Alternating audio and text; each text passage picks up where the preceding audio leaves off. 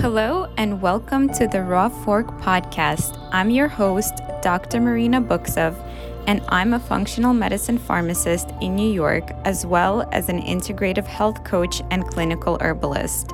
I'm pleased to go into season three of this podcast and continue to bring on other holistic minded pharmacists and healthcare professionals to the show. I'm constantly inspired by my guests and their stories and love sharing their points of view with you all. Please enjoy the show. Hi, everyone. Welcome to another episode of the Raw Fork podcast. I had a captivating conversation this week with Dr. Donna Mazzola. She shared her unique approach balancing science and natural medicine in light of her personal journey with autoimmune disease. Dr. Donna Mazzola is a pharmacist specializing in functional medicine and human nutrition. Dr. Mazzola has worked in many different areas of pharmacy and realized her true passion was in overall health and wellness.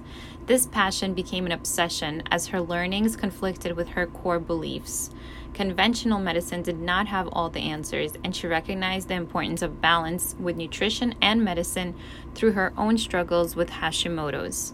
She currently runs a blog, the Dr. Autoimmune Girl blog, to share reputable scientific information related to autoimmune disorders.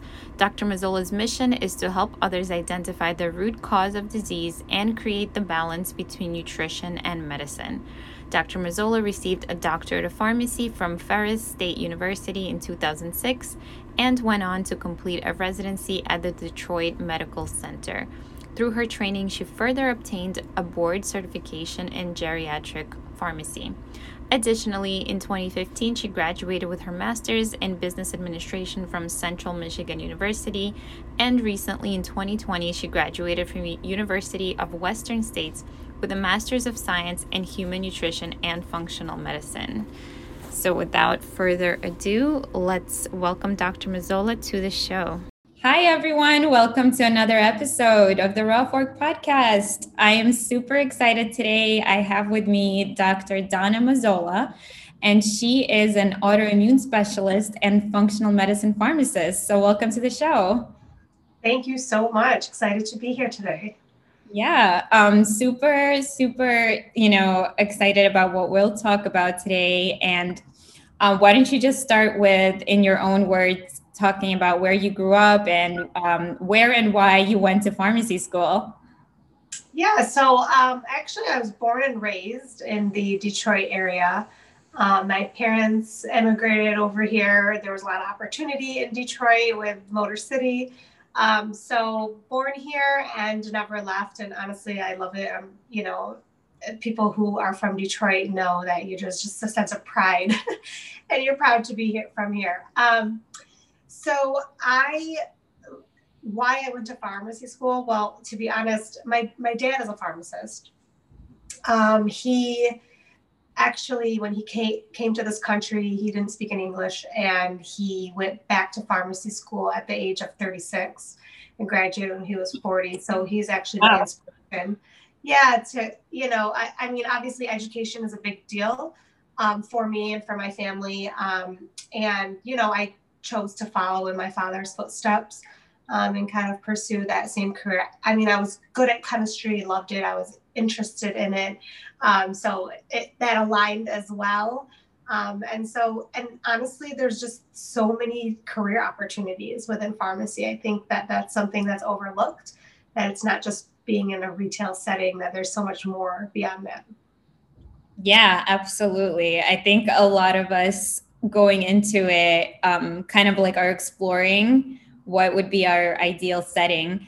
So um, what did you feel like in pharmacy school? Like what what was your um, what did you like? Maybe what didn't you like about pharmacy school as you were going through it? And what career paths um, did you think you were going into? And then what did you do after graduating? Yeah so pharmacy school um, you know, obviously the first two years you're drowning in the books. Um, but then, you know, you get to third and fourth year and you have a little bit more clinical exposure. And I think at that time is when I realized that the ambulatory care or outpatient setting was really what interested me. Um, quite honestly, I hated inpatient. Um, and a lot of it not that it wasn't interesting and I learned a lot and I saw some really cool cases, but I couldn't get past the fact that a patient would come in with one problem, but they had 10 other ones, and we just kind of patched up that one issue and sent them out so that they could just follow up with their primary care. But we never knew if they followed up, we never knew what happened with them. Like there was no transitions of care that occurred, and there was no connecting the dots. So I, I, that just didn't sit well with me. Um, so I wanted to be on the other side of it in the outpatient setting. Um, so actually, after pharmacy school, I graduated and worked retail for about nine months. Um, but during that time, I realized that I, you know, I, I need to do more. I want to do more. Um, I actually went through an accelerated program, so I com- finished in August. So it was kind of off the, you know, kind of timing to start a residency, but I knew that I still wanted to pursue that route. And so I um, I applied for residencies and ended up completing a residency, a PGY1 residency at the Detroit Medical Center. Um, and it was, um, you know, a general practice residency, but I was able to tailor half of my rotations to be focused in ambulatory care, where I was able to rotate through Coumadin clinics and HIV clinics and geriatrics clinics, and so diabetes clinics. So I kind of got the gamut of it, and I loved it. Um, and so when I completed that, I joined um, with the Henry Ford Health System um, medication therapy management pharmacy team. And that was in 2008. So they had just started MTM, and MTM was just beginning. A lot of the rules from Medicare around it were just starting. I mean, it started in 2006, actually. Um, and so I got to join in on that right as they were creating it, um, being part of collaborative practice agreements. We were managing patients with cholesterol and diabetes, um, asthma. We had several, so we were placed in clinics and, and managed those patients for those family medicine and internal medicine doctors. So it was great. It was tons of fun. Um, but I didn't like the aspect of it that, you know, these patients, yes, they they enrolled because they wanted to, right? So nothing is forced; it's optional. Um, however, the fact that everything was so focused on medication, I mean, you know, I was dealing with diabetics who I realized had no idea what a carbohydrate was, or um, somebody with high cholesterol that says, Well, I'm taking a pill so I can eat what I want. Like it doesn't matter. You know, so those are all the things that were just so eye opening to me. I'm like, Oh my gosh, there's something's not right here, you know, like this is not the focus. And to realize that these people have had these diseases for so many years and they've progressed and no one has ever had that kind of conversation with them. Um, that's kind of what segued me to start to read more and pursue, you know, other areas of, I guess what you would call medicine, but really of wellness and just overall care and nutrition. Um, and so it's kind of took me down a different path of just learning. But you know, I maintained working. I I stayed there for about eight years, and I've dabbled in the insurance side of it and the inpatient side, the ambulatory side. So I've kind of seen all the areas of pharmacy where you could work. Um, and you know, it kind of led me down just this passion more so than anything. That's where you know Dr. Autoimmune Girl is. Um, and so I actually went back to school to get a master's in nutrition back in 2011, but then I got a promotion. And so I was like, okay, let me pause and go get my MBA. So I did that for two years. And then I was like, oh my gosh, I'm never going back to school. Um, I'm done. You know, this is this was way too much. You know, and I had a little one at home at the same time. Uh, but then in 2015, I was actually diagnosed with Hashimoto's, which is an autoimmune disease. And that's what took me right back to square one because I couldn't wrap my mind around the fact that I got diagnosed with autoimmune disease, where I truly did eat healthy, I exercised, at least from what I thought, I was maintaining this healthy lifestyle. So, how could I get an autoimmune disease? Like that just baffled me. And that's nothing we ever learned about in pharmacy school. Like, you know, it's just, yep, you're predisposed to it, so you're going to get it. Well, but that's not really how it works, you know? So I actually then was like, you know, I started reading around on the internet, finding all kinds of random information. I didn't know what I could trust, what I couldn't trust. so I went back to school. I was like, you know what? I'll just go learn it for myself, you know, and I'll learn how to take care of myself and treat myself. And as I'm doing that, I will share my learning so that other people can feel empowered to do the same. Um, and so that's when I embarked on uh, pursuing a master's degree in human nutrition and functional medicine. So that's finally I graduated this past summer with that degree. Um, but as I started that, thank you. So as I as I went to pursue that degree, that's when I started my blog and my page, and, mm-hmm. um, where I share my information. Yeah, awesome. That's such a great page. Um, I'll definitely link to that in the show notes. So, uh, can you tell us a little bit more about this disease, like what it affects, and um, what was your biggest takeaway from school? And um, it, is this something that you were able to heal yourself, or is this an ongoing process? Yeah. So, I mean, all auto um, autoimmune diseases can be an ongoing process. They are an ongoing process, um, and it's not that just because your genetics say so that then that's the end all be all.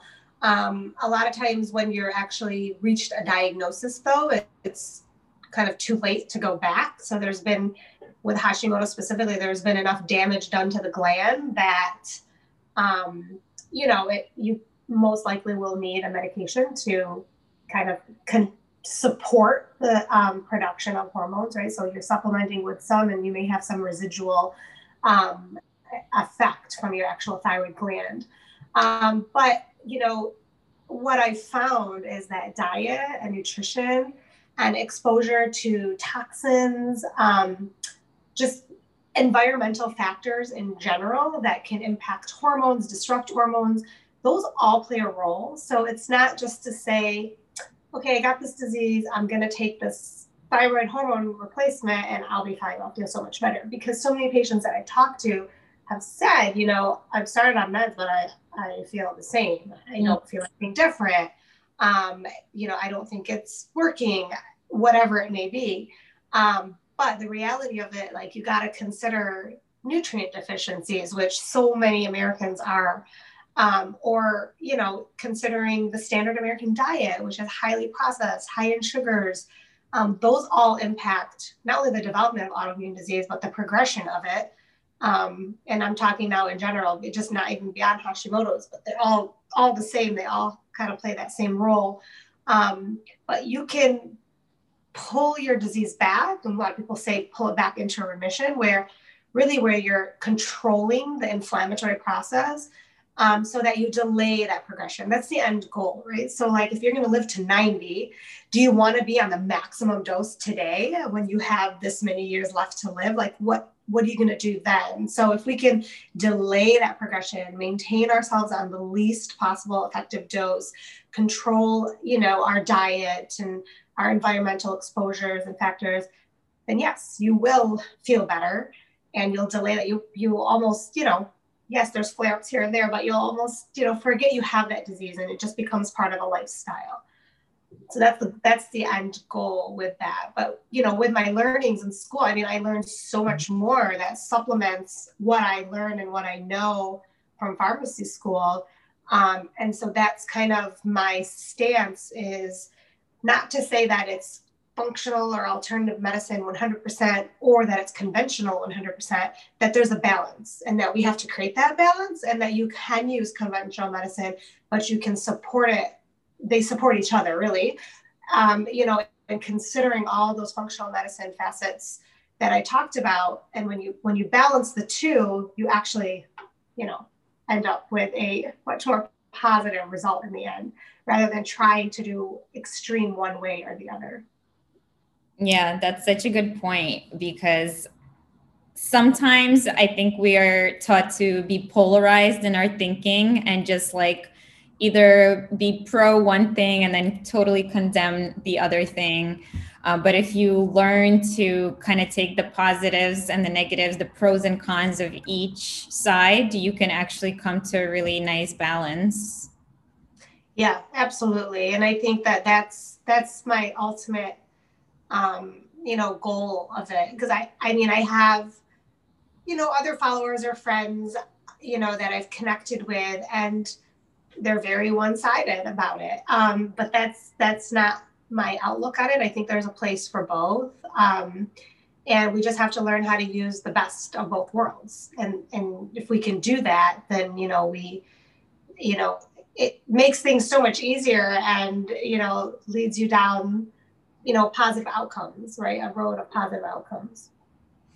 Yeah, I think what you said before is really important too about building habits and consistency and having that be part of a lifestyle. So, to have a healthy life, um, you need to develop certain habits, certain diets, um, certain, you know, decrease exposure to toxins when possible, and kind of like have that be your your mindset that this is un, this is the stuff you can control so this is the stuff you control. And then right. the stuff that's outside of your control um, you know you either have to supplement with something whether it's a pharmaceutical or not. Um, and then like that's how you develop health. Like it's an active and ongoing process. It's not a you know here's your solution and the magic pill and now your problems go away. Unfortunately it doesn't work like that.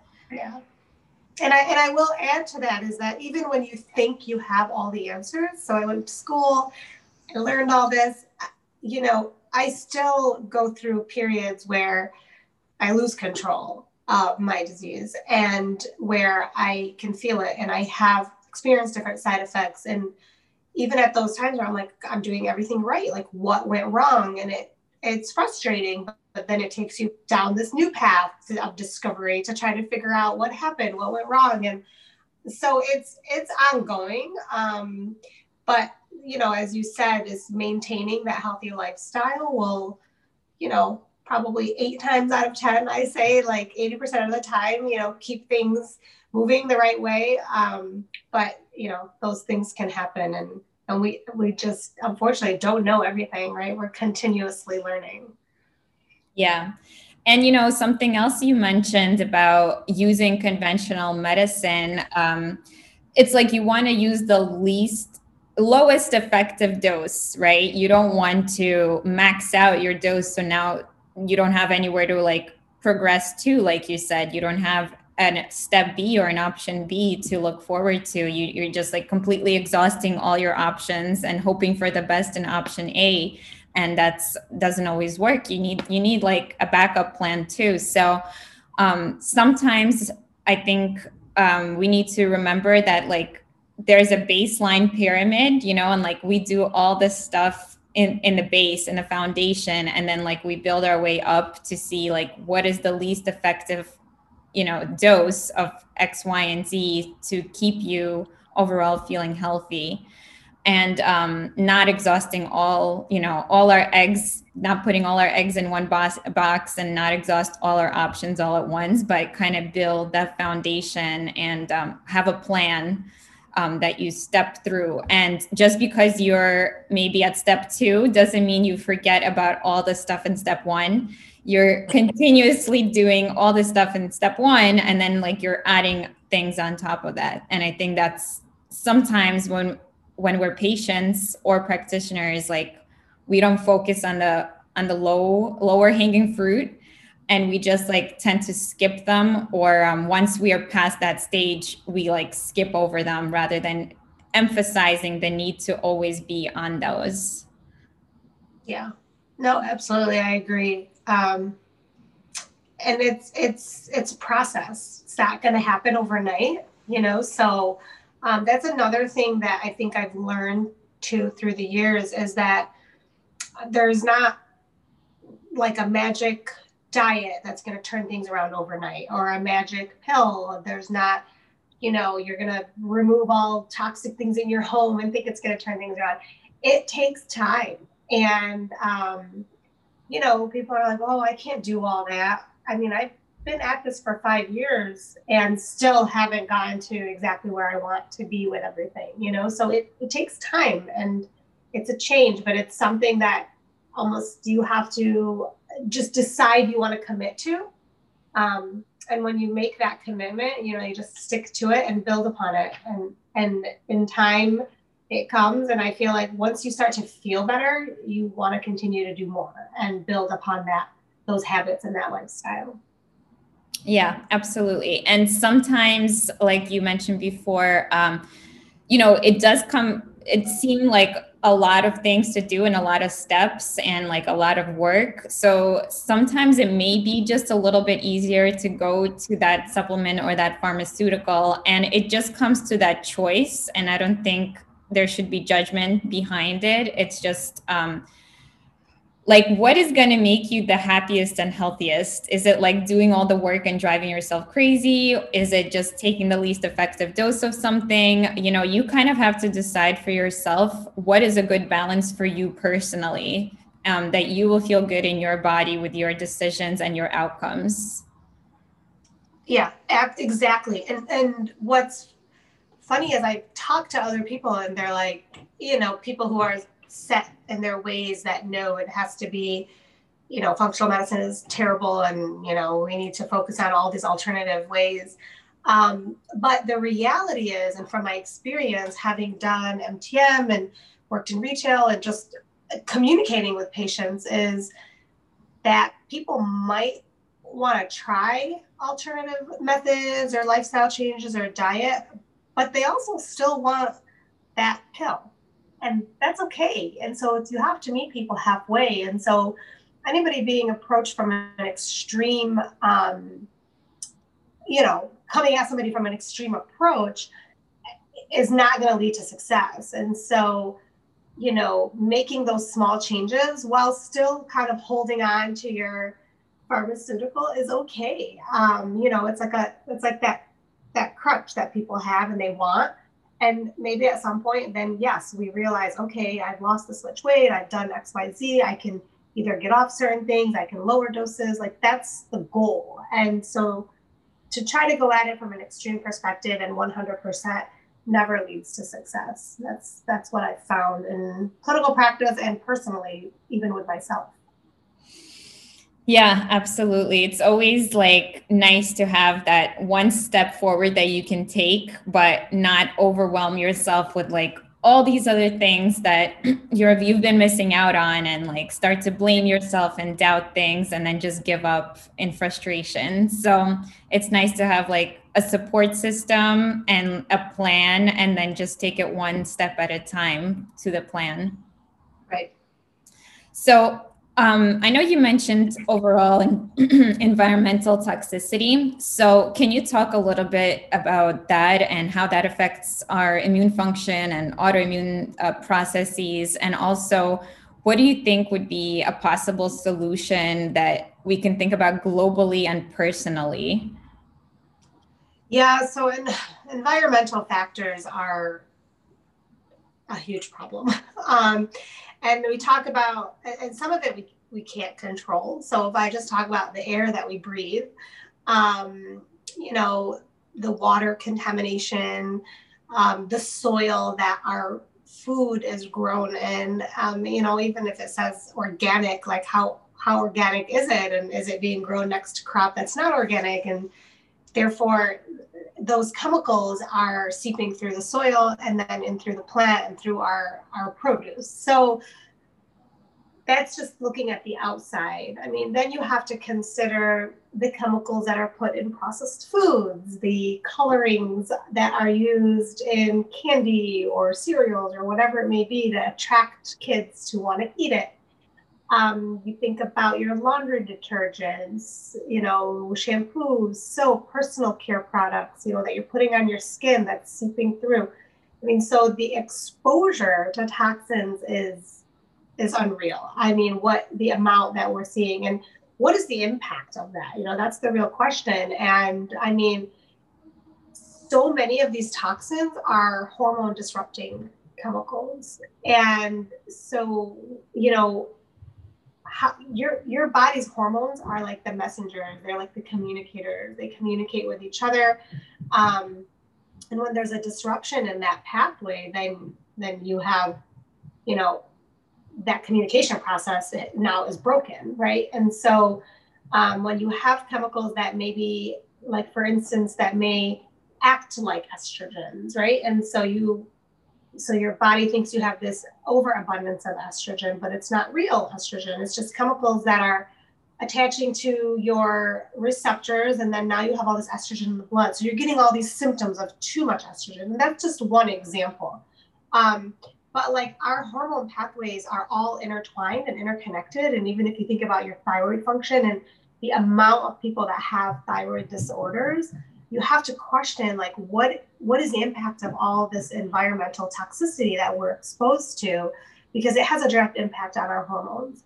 Um, and so yeah it's like how do you control it? How do you you know because some of it you can't control and some of it you can. And i think the focus has to be on the actual burden of toxicity. So you know, your body is amazing, quite honestly, and its ability to detoxify what's put into it and eliminate, um, you know, it's powerful and it has that ability to do it. But the question is, how do you limit the exposure as much as you can? So control what you can control so that your body can control what you can't control. That makes sense. So you know, your liver is going to detoxify. It has phase one metabolism, phase two metabolism, and then it has elimination. And so, eating, you know, ensuring you have, you know, your adequate nutrient intakes, B vitamins, um, you know, making sure that you're taking all, you're getting nutrients, number one, from food. If you can't, even through supplementation, it's not a bad thing um, to make sure that you're boosting the body's ability to actually metabolize and then eating the rainbow, I always say, eat the rainbow because that's ensuring that you have all those phytonutrients to be able to attach to all those toxins that have been broken down and then get rid of them. And then making sure that you're drinking enough water, that you're actually going to the bathroom every day. Because if you're not, what's going to happen? Like, you know, people don't want to talk about pooping, but, you know, let's talk about it. Because if you're not going, all of that hard work that you've done is just recirculating into your body. And so when I God, when I hear people tell me that they, oh, I don't, I go to the bathroom once every three days, I about fall out of my chair because I'm like, oh my gosh, can you imagine? That's waste. That's waste that just gets recirculated into your body, and like then now that toxin exposure builds up. So it's the burden, right? So you want to control what you can by utilizing clean skin care, by ensuring you have a water filter, by buying organic. Um, so like you kind of find those things that you can control. Yes, we can't control pollution. Um, you know, the, the air that we're breathing 100%, but but that's okay because you're exposed to those chemicals and your body should be able to do that part as long as you're supporting it from the other side to be able to do that. So I think that there's this again not being extreme about it, right? Thinking about it scientifically and understanding that yeah, our body is it's an it's amazing what it's capable of doing but unfortunately, mankind has overwhelmed it. So, like, we have to take a step back and reduce that burden so that it can continue to do what it needs to do. And, and then in the end, you know, we do our part as well. Yeah, absolutely. I think those are great, great suggestions. Um, I think on a personal level, the power does lie with our um, well what we can do like you were mentioning for our bodies and our personal homes and personal care products and what we choose to ingest and things like that. But also the power lies in our wallets. So um, if we do want to affect change on like a larger scale uh, we need to show the companies like what companies we support with by buying into those companies. So like you know b corps that are like zero emissions or you know at least or like more green companies and like researching what they're doing and how they're uh, lowering emissions or um, basically like using the power of the dollar and choosing and driving the market towards what we want to see more of. Um, so we almost have to be like proactive and take um, like pay higher prices today for those kind of things and invest in our future so that in the in the future those are the companies that um, end up setting like a new standard a new industry standard that everybody strives to um, that basically helps our nature and our environment kind of detox also just like our livers you know our, our nature can regenerate and replenish but if we keep on driving all these um, pollution and waste driven um, actions that we've been doing um, it's hard for nature to undo that quickly enough. So i think if we work together with with the power of our dollar and with all these uh, support the companies that are trying to affect uh, change on this level um, i think that's that's the way to kind of like drive the future and on a more global scale. So obviously as an individual maybe the power of your wallet isn't you know going to make a dent but overall i think you know companies always study habits of what consumers are wanting. So overall our little drops in the bucket hopefully will add up over over this next you know couple of years and maybe something will shift you know and i think that power lies in our choices as a consumer yeah um, no i totally agree i mean something has to change um, and and it, it, shouldn't be so hard that's yeah.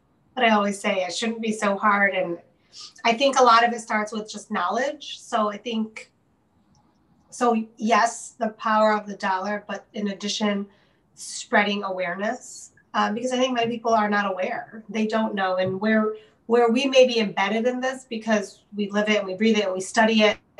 Um, most people, it's a surprise to them, and they're not aware um, of the impact that's you know going on from an environmental standpoint and how that impacts us and nature in the future. So i think bringing awareness to that is also really key. Yeah and just the sheer amount of cases that we're seeing uh, of all these diseases and like you know all these functional medicine and alternative approaches and conventional like you know we're all trying to do the same thing with these approaches which is just improve somebody's health and well-being and happiness um, purpose and you know like improve their quality of life. But we almost can't do it 100% because of these factors that we can't control that we mentioned. Um, so it's like something does have to change on a global scale for us to be seeing much better results and that affect much more people. Um, because what we do is like basically individualized work on a one one one to one case basis and, and then like the education is good too. But something does really have to change in order for there to be greater change that affects more people overall. Um, but i want to go back to the education piece for a second and um, i know that you said that you love learning and your family for your family education is very important. And also for pharmacists in general i feel like we all love learning. And that's why a lot of us are learning all these different modalities as well. Um, but what exactly why exactly did you want to learn it for yourself when you got a diagnosis rather than go to like doctors or functional medicine experts or anybody else that already maybe had that knowledge? Um, i think that's just my personality. um, I need to know, you know, if somebody tells me something and it's something new to me. So it was completely not that nutrition was new, but nutrition's impact directly on the development of autoimmune disease or the ability to control it with nutrition was very new to me. And so for that, I'm like, if this is affecting me personally, I need to be the expert and that's that's just my personality. So um, i made sure that i became the expert. Um, yes there are other experts out there but you know that doesn't mean that you can't learn it directly for yourself and then take that on and spread it on beyond yourself to others. Um, you know I, I, mean even i mean i i see a functional medicine um, physician now and you know we still don't agree on everything you know and so that's that's just the way it is and everybody has their approach so i had to know i had to understand what they were telling me too um, and so i think that's what i like to do with my page is to just i just i don't provide opinion whatsoever it's just facts Um, and it's based off of studies so that people have them, they can review them, and they can take that back to their provider and ask questions, you know, question them. Um, because your your doctor, even if they're functionally medicine trained, they don't know everything, you know, and the research is ongoing and it's continuous. And so every time a new study pops up, I make sure that I'm sending that out there into the universe so people are aware that it's there and it's available and you should educate yourself. So you should continuously be learning. Yeah, I really appreciate that. So I actually, before uh, exploring all the different modalities and um, getting my certifications, I actually also had some personal health issues that I would see doctors and even functional medicine doctors too. And um, it's really interesting to me that um, they couldn't get to the root of the problem. And like it took like a lot of trial and error and a lot of different practitioners that were way out of the box um, to kind of like get me on the on the right track. And I think it's like a combination, you know, of seeking out experts, educating yourself, and also doing the work yourself. So not just hoping like you'll find an expert that will either give you a magic uh, pill or um, you know you'll have a magic session with them but just like consistently showing up and doing the work um, even if it's hard and even if yeah i think especially if it's hard um, that means you have to do it because uh, if it's hard there's a reason why you there's a resistance and uh, you have to explore what that is. Yeah. Yeah yeah.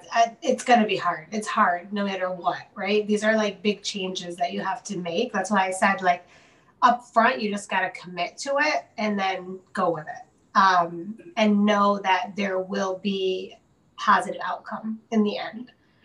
Um, but yeah it's not easy. It's it's uh you know that that's I think the biggest thing is people think they want to do it. They start and after a month, everyone's like, ah, it's too much work. Forget it.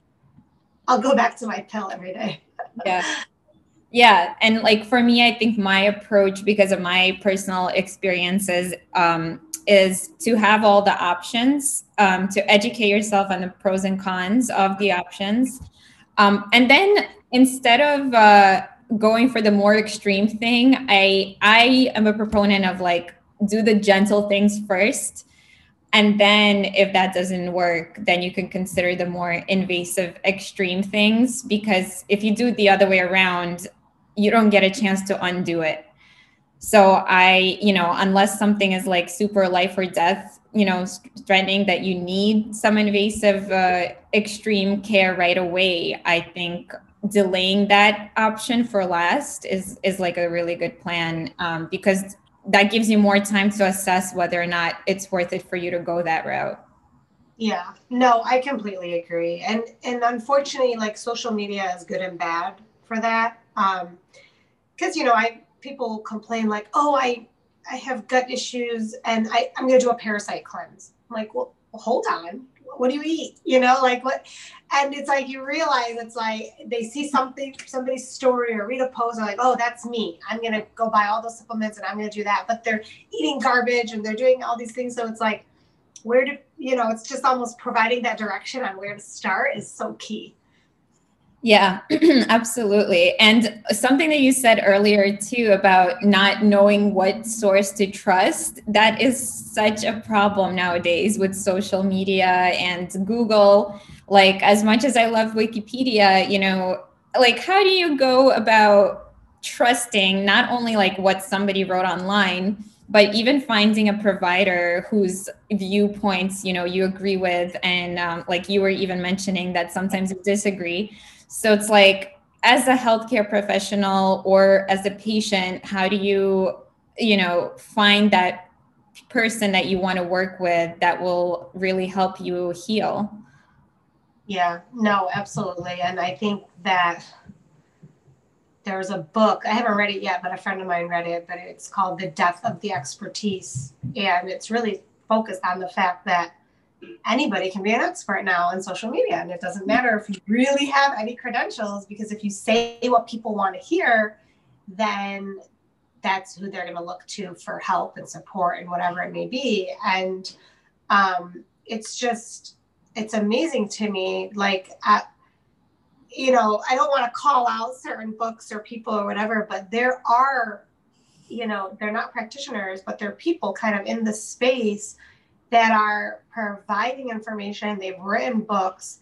And I look at some of these books and I'm like, there's no references, there's no scientific reference, but millions of people are following and buying and do, and it's just amazing to me that that's where it's at also like that's where we've become um, because you know it, not everything is one size fits all and it can do more harm than good in the approach that people take and so i mean i don't know how to fix that. I don't know that we can. I think we focus on the environment before we focus on that because i think that's that's quite a lost cause at this point yeah. But people just need to be aware of it, right? You need to look for people's credentials and understand, you know, like what does it mean to be an expert? And, you know, are people focused on opinions or facts? And I think that's key.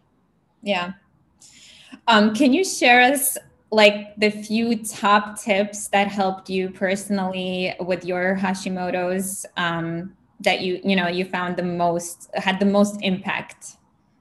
Yeah, absolutely. Um, so for me, from a diet standpoint, um, avoiding gluten, dairy, and soy were like the top three allergens that you know I needed to eliminate to just kind of reduce that inflammatory process going on. Um, another was, you know, vitamin D. Vitamin D, my vitamin D levels were so low, and we know that vitamin D plays like an intricate role and so much, not just thyroid function, but um, you know, there's vitamin D receptors all over the body, and um, you know, vast majority of individuals, especially if you live, um, you know, in certain areas, you're deficient. Um, and it doesn't matter how long you sat in the sun in the summertime, you're going to be deficient. You know, a month later, it doesn't it just doesn't work that way. You know, so vitamin D is a big one. Um, diet, uh, sleep, and again, another one. Like there's people I think underestimate the importance of getting a good night's sleep and I mean eight to nine hours. So like for me personally, I eliminated any TV watching. Like I'm in bed by nine um, every night and I, I need that sleep. And when you think about sleep, it's regenerative, right? Like we need it to be able to just regenerate and recover for the day. And that's almost the when we go back to our hormones, it's our body's ability also to kind of get our hormones, you know, let, let everything kind of relax. And so that when we awake, that our hormones are spiking and we're getting ready for the day and they're all communicating with each other to keep us going. Um, so sleep is so key. Um, you know, I initially, and I never thought that yoga would have such an effect. Um, but doing yoga three times a week, and unfortunately with the pandemic, I had to like couldn't go to the studio I get it in and I kind of hope it's, it's just not the same. So it's sad. But um, I was actually saw a reduction in my antibody levels after starting yoga consistently, um, which was like a shock to me. And I was like, oh, wow. And, and there are so many studies out there that support meditation and yoga and actually have a direct impact on reducing inflammatory cytokines, um, you know, within the body. So just recognizing that and like kind of just calmly relaxing that breath, you know, kind of like lo- turning off your nervous system to just relax and calm down. Um, that's key. Um, so what did I talk about? So I'll include that in exercise, diet, vitamin D is a big one.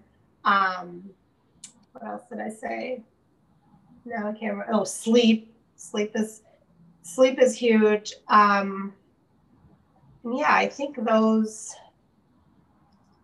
those are kind of the main, you know, I mean, it's a lot for somebody to take in. I mean, there's so much more. I, I take other supplements too, but like I could go on and on and on. Um, but just understanding what nutrient deficiencies impact thyroid health and, um, you know, checking levels to make sure to see where you're at, see where you're deficient um, you know, eliminating as much as you can those environmental toxins. I don't eat processed foods hardly at all. I mean, if I go to the grocery store, like 90% of the food goes in the refrigerator. Um, you know, things like that. Like those are kind of like simple. No, no. I mean, they're hard for some people, right? But to me, they're like have now become the norm. It's just normal. I can't even get myself to buy certain things, you know, and even if I like I I'll see, you know, the line outside of McDonald's or whatever, and I just I look at it and it's not to judge anybody, but like now that I know so much about what's in these foods and the chemicals and what they actually do to the body, like I can't even imagine hurting my body that way. Um, it's just I can't do it. Like I can't even fathom it. So I think you can get to that point and you get to that point when you understand and when you have more knowledge. And so that's really why I went back to school. And that's why I try to push people to learn and to understand and to give them the facts because I've learned that when I'm providing, um, you know, patient consults or whatever it is, counseling, if people actually understand the why behind it, then they're more likely to commit to it. And so if you just tell somebody to do something, yeah, yeah, whatever. But let me tell you why you need to do it. That's when you get somebody to actually commit to it. And so that's what I try to do. And that's what I've done for myself and how I've been able to be so successful in committing to this kind of lifestyle. You know, some people say, oh, it's so hard. How do you do that? You know, and then the other rule I try to tell people is just focus on an 80 20. You know, like you don't have to be 100%, but try to do it 80% of the time and you'll be good. Yeah, I love that advice. Um, you, you know, the 80 20 especially is so good because you don't have to be so strict on yourself because sometimes you just you like can drive yourself crazy and spike your sympathetic tone even more and like get you know your adrenaline flowing if you're guilty feeling guilty or um, you know feeling ashamed of yourself or judging yourself and you know you're making it even worse than if you had just like relaxed and just like allowed yourself this whatever exception to the rule. Um, so like i think it's called orthorexia right? If somebody's just like wants to be properly, you know, taking care of themselves or eating a certain way all the time. And then that could just drive us crazy. So yeah. focusing on just the things that you can control and even allowing some wiggle room to to make mistakes or to go outside the box is is okay so it's like human to do that you can't be a robot so giving yourself a little grace um, even with with the right protocol is nice um, and then the sleep, I so agree too. Um, I think I keep trying to go to sleep at nine. And this week I actually went to sleep at nine once, and it was such a great night.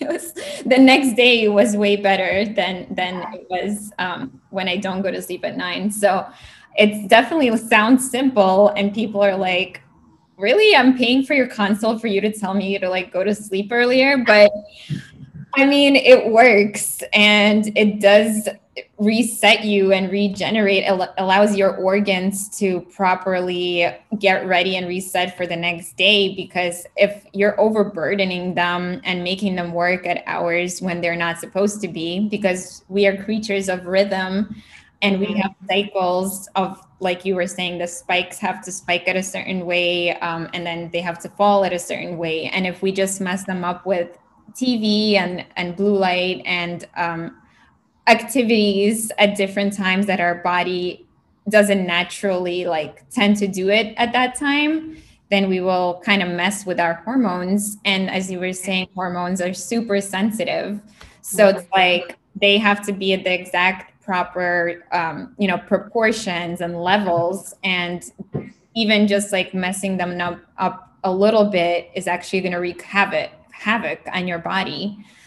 So it's super important. And vitamin D, as you mentioned, it almost is like a hormone. You know, the structure is super similar to a hormonal structure, um, like a steroid. And so it kind of plays that role. Like, even though we call it a vitamin, it actually functions like this messenger and a cofactor in so many things that we're just recently like uncovering and learning about um, in my own practice, I really focus on gut health for any kind of autoimmune, um, you know, dysfunction or or any kind of immune things. Period. So, is that something that you found um, with? I know you mentioned eliminating triggers and inflammatory foods, but what else do you do to support the gut? Yeah, yeah, gut health is obviously huge. Um, I'm actually right now creating a gut healing protocol, um, utilizing, eliminating inflammatory foods, but also utilizing certain supplements to regenerate that the you know your gut cell lining quicker um, and probiotics being a key um, obviously in that so yes i recommend everybody on a probiotic but the key with a probiotic is also identifying the right probiotic um, for what you're trying to, to you know, a high quality probiotic. Um, but at the same time, you have to recognize that you really can't ever get off a probiotic. So most studies with probiotics show that once you stop them, then you know they don't permanently um, reinoculate the gut. So it's kind of a staple to be on. And unfortunately, we've been on years and years of antibiotics and different exposures, and we've we've also permanently altered our gut, you know, in a certain way. And so it's almost like, okay, you have to kind of get on a probiotic and even prebiotics, right? So focusing in on the foods that feed that bacteria to help it grow. Um, you know, those are obviously key when we relate to gut health. Um, you know, there's other you know supplements and measures that can be done, obviously patient specific, but um, a probiotic is pretty staple, right? Like that we should take from an immune standpoint too, right? So we know that 70% of our immune system starts in the gut. So um, if we're putting in garbage and we're not giving it what it needs and it doesn't have that healthy bacteria to flourish, then the output is going to be negative, right? So it's just what you get in, what you you get out, what you put in. So yeah, absolutely. I know. And I always find it so interesting with the probiotics that what is it that makes us as a host, you know, not be able to kind of like make that species viable again? Like, why do we need to yeah. keep ingesting it? And why can't it find a permanent home? Because, you know, bacteria could just multiply and grow and stuff like that. So it's very interesting, like, I think the next focus should be like, how do we create such a hospitable environment for the beneficial organisms so they actually like want to stay there and uh, we don't have to keep on re-inoculating all the time. So um, I would love to to hear more studies and data on that. For sure, yeah. I think a big focus right now is on like fecal transplants, and that's really the only way you can permanently re-inoculate, which who knows that could be wide more widely available in the future. Yeah absolutely. Like that is showing great results. Obviously i think it needs to be done in a very like uh, lab environment with like everything else being sterile because a lot of things can go wrong but um and it does sound crazy but it's giving us great results it is because it's like instead of isolating things and um, putting it down your whole you know acidic tract it's actually going to the direction where it's much closer to your colon and then it's giving you like everything broad, broad spectrum that already exists in another like healthy individual. So it is a much more holistic way to approach it but it, it's um you know not everybody will will uh, want to do it that way well, it's not widely available either, right? Like we can't all just go do that. So. Yeah. Yeah. All right. Well, if you just have like one more minute left, I have a few rapid round questions for you. Sure. Okay. So, number one, what's your number one advice for someone to improve their quality of life? Uh, just have a positive outlook on it. So it doesn't have to be perceived negatively. Like you can take something negative, make it positive, and you'll see a positive outcome in the end. Yeah. Um, something that you said before, it's like no matter what, commit to something and it will turn out good. Um, I love that mindset. And I think like just know that even if it doesn't give you 100% results, at least you'll learn from it. And it's just going to be a lesson to how you can get to your result. Mm-hmm. All right. Um, number two, what is your favorite hobby? Oh, um, you know, I love running.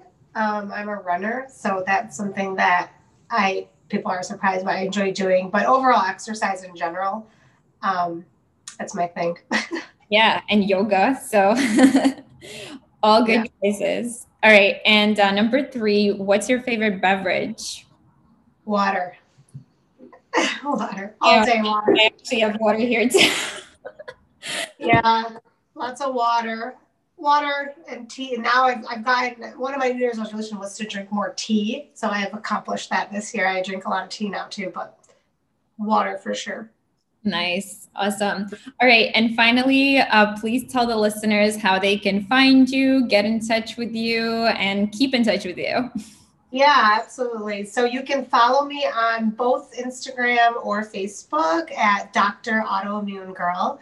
Um, also have a website, drautoimmunegirl.com, where I also link other podcasts I've been on with different topics. Um, I have a blog on there, and you can sign up for upcoming newsletter that I'm developing um, and just stay in the know of, um, you know, future developments and things that I'll share um, that will help you take control of your health. Awesome. Well, thank you so much for sharing with us. And I look forward to keeping in touch. Great. Thanks so much for having me. All right. Bye. Thank you for tuning in to another episode of the Raw Fork podcast. And I truly hope you enjoyed the show. If you learned something new from it, I would really appreciate if you can give us a five star rating and a sincere review so that more people can find it across the podcast platforms. To get in touch with me, please go on rawfork.com or email me directly at marina at rawfork.com. Take good care, and I'll see you back here next week.